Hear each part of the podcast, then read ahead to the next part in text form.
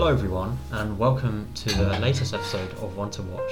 This- Uh, I have my friend Squeaky Lawrence over there. You may have heard him already. Hi.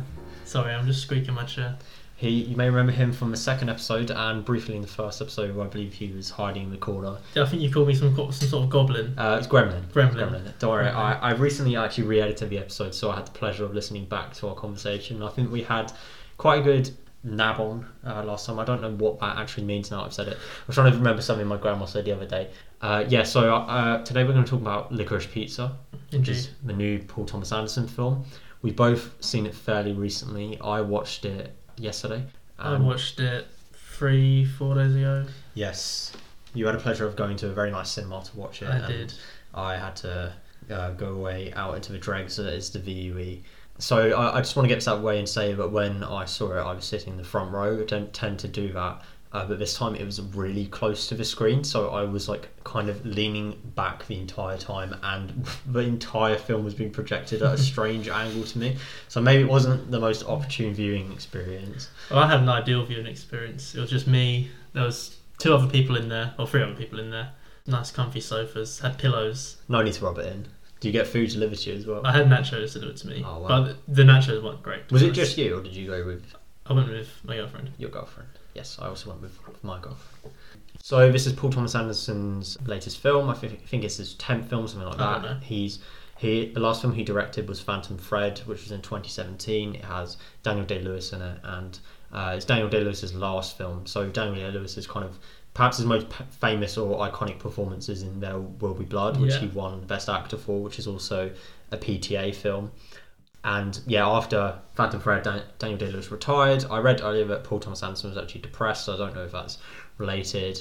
So yeah, but if you haven't seen it, we won't talk about that. I think it's a very good film. I've been meaning to watch it, but I haven't got around to It's it. probably my favourite of his, along with The Master. But I do also really like that. I have a lot of respect for There Will Be Blood as a Yeah. film, but it didn't really click with me as much as potentially the other two. I think There Will Be Blood is my favourite PTA film. Fair enough. I didn't really connect with the Master at all. I've watched it two times now. I didn't really like. Oh, it did you either rewatch time. it? I didn't. I rewatched it a while ago, Ah, okay.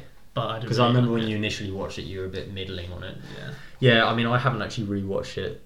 God, it's been back to about two odd years now. But I think the fact that I can remember so much of the film, at least in my mind, speaks volumes to how much it actually resonated with me at the time. Because I really do feel as if I've watched it fairly recently, even though, good God, it was two years ago. I'm the complete opposite. I can barely remember it. I can only. There's one. There's that. Well, there's one shot that I really liked in it when they're in like the elevator.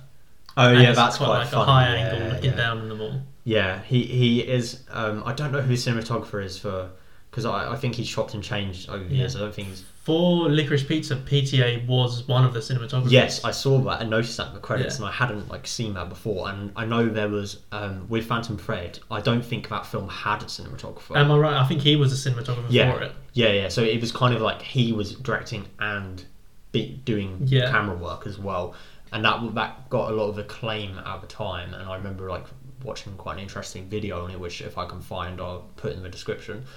So he was cinematographer for this, but I'd say Alongside someone else. Yes, alongside someone else. In relation to Phantom Thread, like his previous film, it's completely different. Obviously, Yeah. I'm not going to yab on about this too much because you haven't seen it. So, but that's very much like a well, it's set in 1950s London, very refined, follows high members of high society at the time. It's a very focused film as well, and I, that's one thing I felt about this film is that it's kind of a bit all over the place. Yeah, because I feel like with PTA, from what I, I haven't seen all of his films, but from what I have seen, they're kind of there's the films that are kind of more focused, more kind of prestige, less humor in them. So The Master, There Will Be Blood, Yeah. and then there's things like Boogie Nights and Licorice Pizza, I suppose, which are more kind of humor and more kind of playful, I suppose. Yeah, and that's one thing when I actually came out of the cinema yesterday, I was thinking initially that like, oh wait, this doesn't feel as if it fits in with his other films because I haven't seen like some of his more. Pla- I've seen Boogie Nights, but I haven't seen like Inherent Vice or like Punch Drunk Love, Yeah. which are both meant to be quite you know playful, Yeah. not take themselves super seriously. Where I've more seen his more prestigious like Yeah. by the books focus films. Um, so it felt like a bit of an outlier, but maybe in retrospect it actually isn't.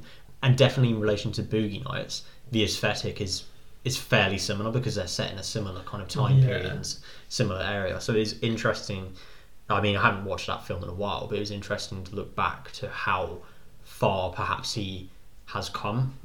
Because I'd say this film is. I mean, when I first watched Boogie Nights, I did really like it, but but in retrospect, it's kind of gone down in my estimation a bit. I'd say this film is like on par with it Yeah. in my mind. So, what would you say Licorice Pizza is about? What's what's the synopsis? Jesus. Um, 'Cause it's hard to it's hard to pin down. Isn't I it? actually, yeah, I actually had to try to explain to my housemate earlier because uh, she said that her her parents had seen it and they just came back and just said it was weird and Yeah. they kind of struggled to explain what actually happened in the film. So the crux of it is, I guess, like a lot of PTA films, you have these two characters. Uh, in this film is Alana Kane, who's played by Alana Oh. Haim. Yeah, very inventive there. And Cooper Hoffman, who, uh, well, that's the actor's name, who plays um, a character called Gary Valentine. Gary is about 15, 16? 15. 15, and she's 25. Yeah, I think so. I actually, I looked up earlier. He is, in real life, he's 18, she's 30. So it's, it's even bigger Oh, an age gap. But you don't really feel it that much. No. I didn't, like, you could tell there was, she was a bit older, and obviously they do, like, state it at the start. Like, um, Well, they kind of just say it and then just kind of ignore it.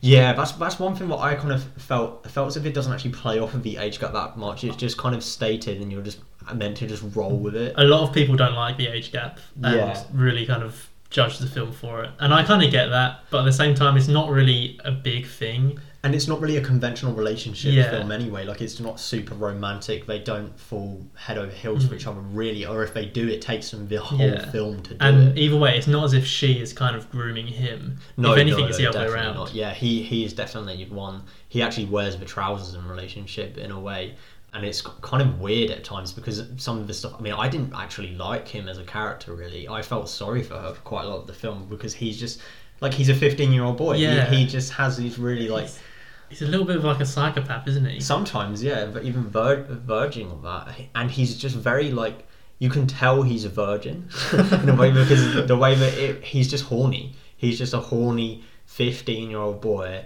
Like there's literally, I don't know if you remember the shot when they have the gas cans and like him and his friends are Oh, mucking yeah. around like pretending they're penises and stuff like Yeah. that. It's just like I didn't think he was that horny, to be honest. I thought he was time. more kind of less. I want to have sex with this girl, and more I want to like be in love with this girl. Yeah, actually, I guess Like, he wasn't that he's- sexual, He's I very desperate to grow up. I think, Yeah. and that's potentially the opposite in her character, where through her relationship with him, she keeps one foot in that kind of world of you know being a 15 year old and like the world's your oyster where she's lived a bit longer and seen that Yeah. sometimes the world isn't your oyster you get stuck in a kind of dead end I read a review Place. that just described him as as 15 going on 25. Uh, yeah, I mean it works. Yeah, it, it's it's fitting, and he's very much like he has quite an inflated self uh, sense of himself. I feel, and especially as the film goes on, it does kind of criticize that. I guess like there's that scene, you know, when uh, he first starts talking about pinball arcades. Oh yeah, because they initially have a business venture which is to do with uh, waterbeds, which is quite strange, and it does make up a significant part of the Yeah. film. Um, and then he, he moves on and um, tries to take advantage of pinball machines becoming legalized again, which is very strange to I that they ever used to be yeah. I I didn't illegal. know they were illegal. But apparently so, yeah. Um, and he, he wants to go in and buy up all these pinball machines, and she kind of says to him, you know, you know, you're still acting as if you have this control over me, and that I should just drop everything I'm doing in my life to run off on this crazy venture with you, this new business venture. I mean, And 'cause- 'cause it's not like she's- that. because the way it kind of happens is they are she goes to work for like a, a mayoral candidate Yeah. played by Benny Safdie and then they kind of overhear him talking about pinball machines and he immediately tries to take advantage of that opportunity and he's quite savvy in that respect so Yeah. like you can as a businessman considering he's only meant to be 15 it's quite a good entrepreneur Yeah, he- he, he is. He's quite sa- and crafty it seems to be fairly successful obviously up until a point where there's um, the kind of oil embargo Oh, yeah. that stops his mattress business which just I think that whole uh, like the scene in the truck in the van I think that was my favourite scene not the one with Bradley Cooper. Yeah, that yeah, one. yeah, yeah. That was my favorite bit as well. That was that was the one part of the film where, but I was also a little bit disappointed by it because it felt as if sometimes it goes off into these kind of subplots that actually fizzle out, and that's like that's fine. But especially with that one, it really felt as if it was building up to something happening. Yeah, I like they keep calling back to because Bradley Cooper plays this like complete psycho. like I think, well, I can't remember his name. Jon Peters. I I don't know He's based on a real person, like he was Barbra Streisand's boyfriend at the time, as Yeah. uh, as he makes very clear. Yeah. yeah, they kind of fuck around with him a bit, and Yeah. you're you're expecting it to come back to bite them in the butt, and it never really does. Yeah, and because I think there's this one just small scene I thought was quite funny is when after that whole thing happens and Bradley Cooper's just really got angry and like kind of storming home. So he, he storms off out of shot and then two like Yeah, ten- yeah, I tennis really girls that funny, and he yeah. comes back in and tries to like flirt with them. Yeah, that was funny, and like he makes a good point of the fact that he's basically a complete sex addict. As Yeah. well. like which it is. It, some of the stuff is like played for laughs, but then it's also taken seriously, and it's that scene is really weird when. Well, I'm just gonna call him Cooper. When like Cooper slash Gary initially approaches him because I think they're just there to install a waterbed Yeah. at his house, and Yeah. you don't really know what's going on because they've just kind of turned up in this big van, and then suddenly he comes out of nowhere and like grabs him, and he's like, "I'm gonna kill your entire family. if You Yeah. my house," and it's just like it's kind of littered with these really weird moments that Mhm. make just make you sit back and be like, "This is just larger than life." At times, Yeah. the same with um, Sean Penn's character. Oh, yeah. That's- it's just so weird. because he did like a motorcycle stunt, didn't he? Yeah. Like there's that funny bit where she says to him, "Do you even remember my real name?" And then he just speeds off the bike, and she just like kind of falls off, and he doesn't even notice.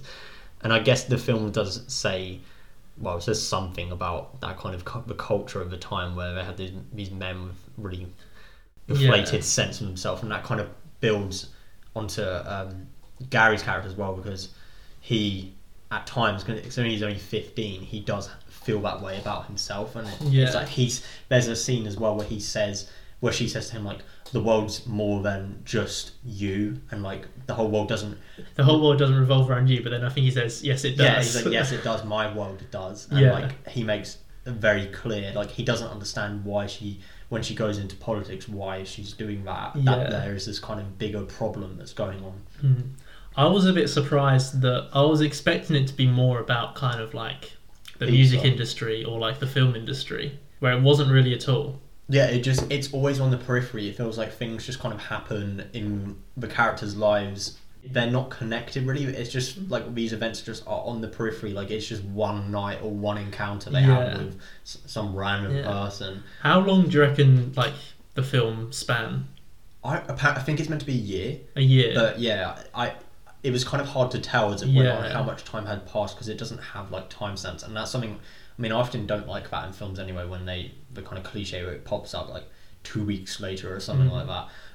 It's almost like a fucking like weird mosaic in a way, or like a collage yeah. of just all these different events all just coming together Mm. to film this one bigger picture, and it's very disjointed. yeah, and kind of going off that, like someone asked me what genre it is, and I didn't really know what to say. yeah, I don't know. Like it's kind of a comedy, but it's, I don't think it's really that. It is funny, but I don't think it's funny enough it's to be kind of like a romantic comedy. If you Yeah. had to, if you had to like classify it But I suppose I, I thought it was going to be coming of age, but then not really. I don't think. Like I don't think they particularly, or Gary, I don't think he particularly grows up much within the film because he's already so mature anyway. Yeah, you think look at him at the film's start. I mean, he's just kind of saying to her that you know we're gonna be together, we're gonna have this great time, and in the film they they have like well, I don't know if I would say it's a great time. They have a time together, and then by the end they're together, which I wouldn't Yeah. really consider a spoiler because it's like that's what you go in if you're watching a kind of rom com. You know that at the end of the film, and that's one thing. I hadn't watched any of the trailers or anything like that. I tried going blind, but after about 10, 15 minutes of the film, I felt as if I could see what the ending was going to be. And then when the ending actually came round, it didn't really surprise me mm-hmm. because they they just go off and say, you know, I love you, we're together now. Who do you think was the main character? It's interesting because at least in like the poster, she uh, Alana is is big, Yeah, and that that I don't know if that's foreground. influencing the way that I looked at the film. But they almost it's as if they almost have like an equal amount of screen time, so it's kind of hard to pick between yeah. them. The film starts with him, doesn't it? But then very soon they meet and kind of sh- they both share the spotlight. Yeah, I must concede. Um, I didn't actually see the opening of the film. Okay. I turned up late because the bus took so long, and I don't know how late. So maybe you can shed some light on this. what was the first thing you saw? the first thing I saw was, as far as I could gauge, it was when they first met. So I walked in and they were like walking along together, and he was asking her out on a date. yeah, you missed like a minute. Yeah, I was gonna say I, I didn't like I kind of obviously had seen everything I needed to see, and I, Yeah. But I wasn't really sure how much I had missed as it went on. If we're into confessions, I did fall asleep for a little bit in it. no, I fell asleep during the Sean Penn motorcycle stuff. really, I thought you'd be on like the edge of your seat. Well, I fell asleep when they were talking in the restaurant. oh yeah, I fall asleep in like every film. Yeah, it's well, not. It's not a quality. you fell as asleep in Seven Samurai, but I can understand Exactly. So I fell asleep when they were talking, and I woke up and they were in like a field. There's like some fire. Yeah, was on a motorbike. I mean, I feel like that probably added to your perception of the scene anyway, because you're kind of sitting there like, what the fuck is going Yeah. on, even if you were conscious at the time. Do you think it's similar to Once Upon a Time in Hollywood? Yes, I in some ways, but not. I was expecting it to be more similar yeah. based off what I read about it. One thing I was saying to Catherine yesterday, I expected it when they kept having these interactions with Bradley Cooper's character, and like I say, it felt as if it was going to build up to something. And I almost thought, if not him, I thought it was going to be something to do with, you know, there's like the guy who hangs out, the political. Yeah, nothing really came of that. No, it. yeah. I thought it was going to erupt in like a moment of violence, like Once Upon a Time in Hollywood does, where everything kind of comes together and the shit hits the fan. No, Yeah. it, it just kind of doesn't. And I felt as if it, not that I would have wanted it to do that necessarily, because it would have been derivative of that other film, but it felt as if it kind of fizzled out Yeah. potentially. I think there was somewhat of a climax when they're both running like through the Yeah. streets. There was a lot of running in this film, wasn't there? yeah. But when they're both running the streets, like trying to find each other, I, and then when they finally like came together and, and kissed or hugged, I feel I suppose that was the climax. Yeah, and Yeah. lack of anything else, yeah, it is the climax. there wasn't really that big, was it? Yeah, exactly. If you if you kind of when you go into that film, if that's your expectation anyway, that you know, Yeah. eventually either they're going to come together or something's going to happen and pull them apart. Yeah. So you're not really super surprised when oh you know they there's like a kind it's almost like a cliche where they're both running to like go and Yeah. find each other and then they find each other and they're With that being said, I did like that scene. Yeah, it was good. I it's did good. like I it. mean, PTA has a lot of visual flair, and his films are always really well put together. I found Yeah. So he knows what he's doing as a director but sometimes i felt as if with some of his other films they feel as if they are unique and that he has a hold on it. But sometimes i felt as if this was a little bit cliche. I was expecting there to be more sort of musical sequences. yeah there's, like- there's a lot of um that's one thing that i felt as well is like jonny greenwood's score in his other films. You it's like really tangible it's always there i don't know if it's because like something like there will be blood for instance it's not like you have a lot of fucking pop music back Yeah. in i can't even remember what it's set in, in the early 1900s but it had a lot of needle drops in this film like I- I so didn't think it had- many needle drops I think it did, but I didn't really like. Once Upon a Time in Hollywood has a lot of them, yeah and I liked them in that. But in this, I didn't really notice them that much. Yeah, no, I, I felt like sometimes it was just being done to fill a gap or Mm. something, and a lot of films do that. And when it came up at the end, like I was expecting it to have been scored by Jonny Greenwood because he's done his other films, but when it came up saying, you know, scored by Jonny Greenwood, I felt that's when I kind of reflected. and I thought, I can't think of a single moment Yeah. in that film where I actually thought, oh, you know, the score really fits the scene or something. It would be some of the needle drops were good. I mean, it was- fitted, It was definitely more soundtrack driven than score driven. yeah, hundred percent. And that was one thing that I found potentially a little bit disappointing because in his other films they have, well, some of his other films have these fantastic scores that really fit the mood and like help. Like in Yeah. There Will Be Blood, you know, like where the oil rig explodes and you have that really like. Yeah. But yeah, I think it was like Once Upon a Time in Hollywood. I f- felt as if he. I mean, I don't know if they're still friends, but he used to be friends with Tarantino Isn't there the story of them like with Fiona Apple. yeah, yeah. just, like railing cocaine all night or something? yeah, I feel sorry for her. but uh, yeah, so I felt as if he potentially took that kind of style. I don't, obviously I don't want to like you know he may it may have been nothing to do with it, but he's obviously seen that film. Like he has seen that film, Yeah. and it must have had some influence on this. Yeah. I was. I hope. I wished it was more like Once Upon a Time in Hollywood, to be honest, Yeah, so do I. because I feel like Once Upon a Time in Hollywood kind of has like it's quite a fun film, especially with the music and all the driving and like the locations. It's very fun. Whereas I felt I didn't feel feel that as much with this one. No, and you think you would actually because it's meant. Well, if it is like a coming of age film, that's often like you know it's just two people they're coming together, they're just hanging out, and they do a lot of that in this film. But Yeah. I don't know if it's because I didn't really like Gary's character or anything like that, but I never felt as if I was just hanging out with them. Whereas you do in Once Upon a Time in Yeah. Hollywood. I think the only kind of real moment of that is when, as you said before, when they have like the gas cans and they're in, Oh. they're in oh. the truck. Yeah, Like that was quite fun. But yeah, that, that was that scene was really interesting where she drives backwards down the Yeah. hill. That was one of the few moments in the film that actually like got my heart racing. Yeah. You're like, oh shit, because you feel like something's gonna happen, but it just doesn't. Yeah. Like, ba- not much really happens. There's like loads of little moments like that, but then they all kind of fizzle out. About half the film, maybe over the half the film, is devoted to their waterbed business. Yeah. And then it just kind of ends. You know, the film was originally meant to be called Soggy Bottom. Was it? Yeah. What? Why do you think it is called licorice pizza? I don't really know, and I don't want to like look it up. I feel like there is a reason, but Catherine said to me last night she felt as if it was like a juxtaposition of their characters. If you get me, like because they're like two things that you wouldn't expect to go together, like licorice on a Yeah. pizza. I've read. Do you want me to tell you what I've read? Yeah, sure. Go So. I've read that licorice pizza is essentially what people used to call like vinyl records. Oh yeah, that because makes. if you think about it, it kind of yeah. a vinyl record kind of looks like a pizza made of licorice, like a big, yeah, that's quite funny. and also licorice pizza LP. Yeah, in, that, like, that actually makes sense. But I mean, it's a better title than Soggy Bottom. yeah, but with that being said, it's not really to do anything to do about music. It's No, no, exactly. It would have made more sense for it to be called Soggy Bottom, but Yeah. it's just such a. I mean, but even she says that in the film because that's the name of his business. She's like, nobody wants to fucking like buy a mattress and they just associate it with poo. it's like I wouldn't want to say to my friends, "Yeah, I'm going to see Soggy Bottom today." Who was your favorite character? I can't lie, probably. Well, I, f- favorite probably isn't the right word, but Bradley Cooper's character I found Yeah. really funny. I liked like a really fucked up way. Yeah, I mean, I liked her as well. As I said, I spent a lot of the film just actually mm. feeling a bit sorry for her because Gary's behaviour at some times you would like. I liked kind of I liked how rude she was as well. Yeah, she's times, very especially blunt to at her times, family. To the point, yeah.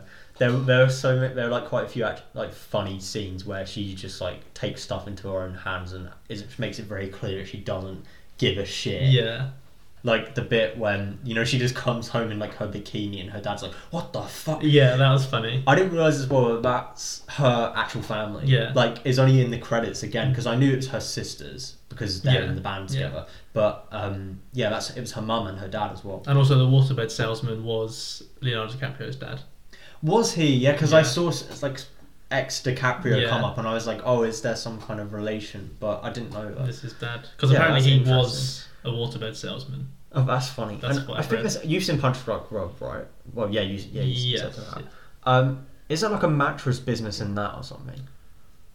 Uh, Does Philip Seymour Hoffman's character have a mattress? Some, I think that yeah, maybe. Because maybe I mean I don't know because I haven't seen that film, but I feel as if I've I read that or seen that, like that, somewhere. yeah. Because I think he made he made like some commer- fake commercial for it that I've seen before, and I don't know if it's almost like a callback to that in a way, and it's potentially like his Once Upon a Time in Hollywood, where Tarantino draws from lots of his other films and makes kind of in references to it. N- not so much as that film for sure, but it feels as if he's come to almost a different, um, a similar kind of stage in his career, where he's almost reflecting on the films he's made in the past and making, well, it's just a, a different Yeah. ki- kind of film. It very. It seems like he's you know he's made lots of well-renowned films, so he can pretty much do what he wants now. Yeah, oh, he, he can do what he wants. and this right? is very much just doing what he wants. yeah, Like it's, he, he, I, I'm pretty sure he knew it's not going to be. Lots of people aren't going to like this just because it is so unfocused and Yeah. directionless.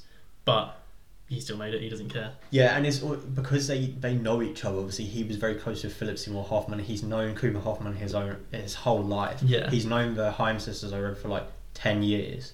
It's just like friends making a film Yeah. almost, and it's really cool. It is cool to see a big name director do that because with something like I hate to just keep falling back to it, but Once Upon a Time in Hollywood, it's not as if they're friends. If you get me, even if it does have that buddy feel to it, it's not like Yeah. Tarantino. Yeah, he's worked with them before, I guess, but with this film, it does feel as if they are just friends who just Yeah. spontaneously made this film and came up with all this weird stuff on the fly.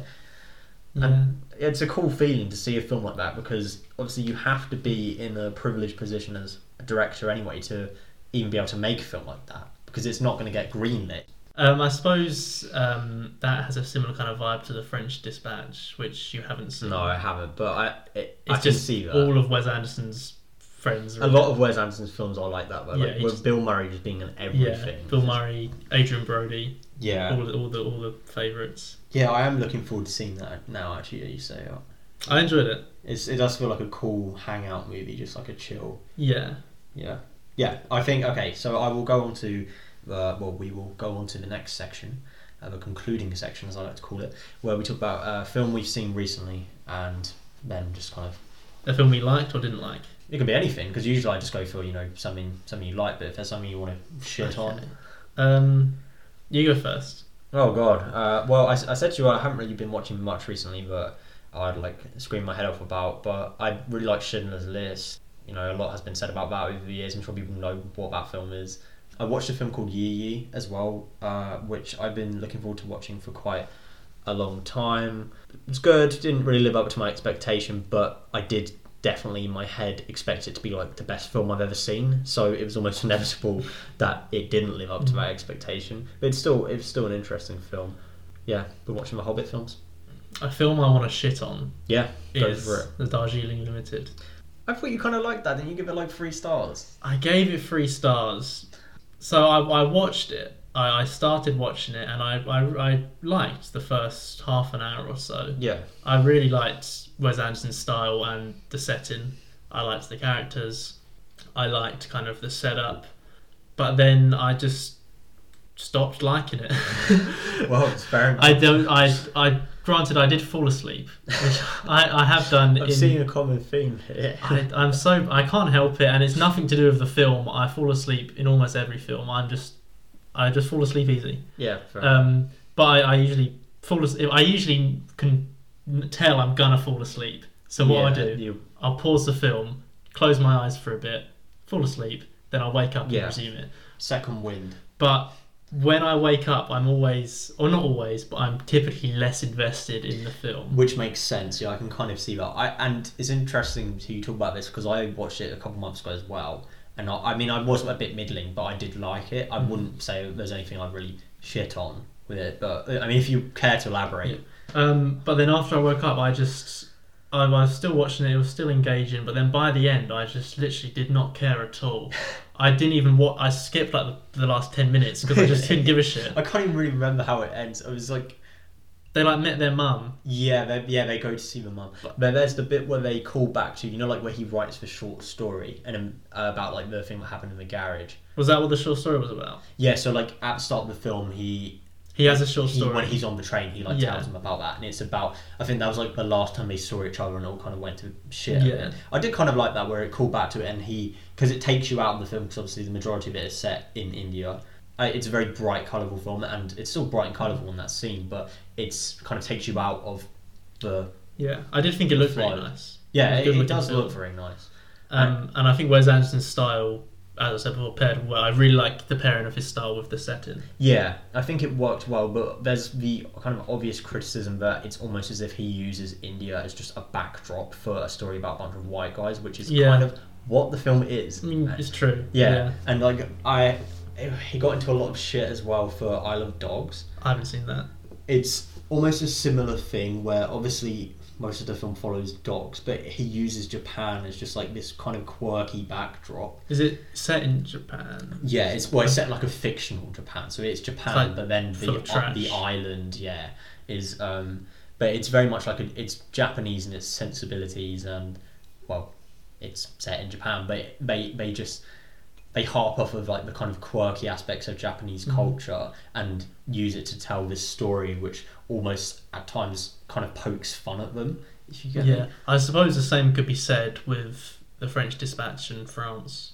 I know Yeah, you haven't seen I- it, but I can I can applies. definitely see like having seen some of his other films how that could be the case and it's almost as if he isn't actually conscious of it and because his films are so quirky and so twee he just thinks that he can just take Yeah, I do like his style, but it just gets too much sometimes. yeah like I didn't really care for Moonrise Kingdom because I just felt like it was too much Wes Anderson yeah. and I felt as if I don't want to obviously discount this film before I've seen it but the French Dispatch looks a a lot lot like that There's and I've read yeah and it also does this weird thing where it like switches between black and white and color. because they're like different stories right Well, Or- that's what I thought it was going to be, but then sometimes within the story, like one shot will be in color, one shot will be in black and white. Oh, that's kind of cool. I do, I do like it, but it has to be done well. It's it seems just random. Though. Yeah. like I couldn't work out why. If it's just for like black and white. s- the sake of style, then I guess it can be a bit frustrating. But some filmmakers, like, what am I thinking of? Like, I mean, Tarkovsky does it really well. Wong Kar Wai as well. But I will say, I, I feel like because Wes Anderson films are so colourful, I feel like doing it in black and white is kind of a disservice to that. Yeah, potentially, but it's interesting to see him doing it Yeah, at least. I and I remember watching the trailer way back when, like two years ago, when it came out. Um, I was initially like quite excited because I was thinking, wow, because it, ha- it showed like some of the black and white scenes in the Yeah. trailer. I was like, oh, it'll be interesting to see what he makes of this because you say he's usually such a Yeah. colourful director. But yeah, I liked, I, I did like the French Dispatch. I did like it. good. I mean, I, if I had seen it, I'm sure I would have a lot to say. But on that note, I think I'll call it a day. We've Sure. done a lot of jib jabbing. I think that was what my grandma said the other day. It's finally it's come Jib full jabbing. circle. What did you I think it was? Nabbing or Well, something. well, I'll listen back and I'll be able to hit. But yeah, thank you for talking as always, Lawrence. It's always a pleasure. Thank you for having me. Adios, everybody.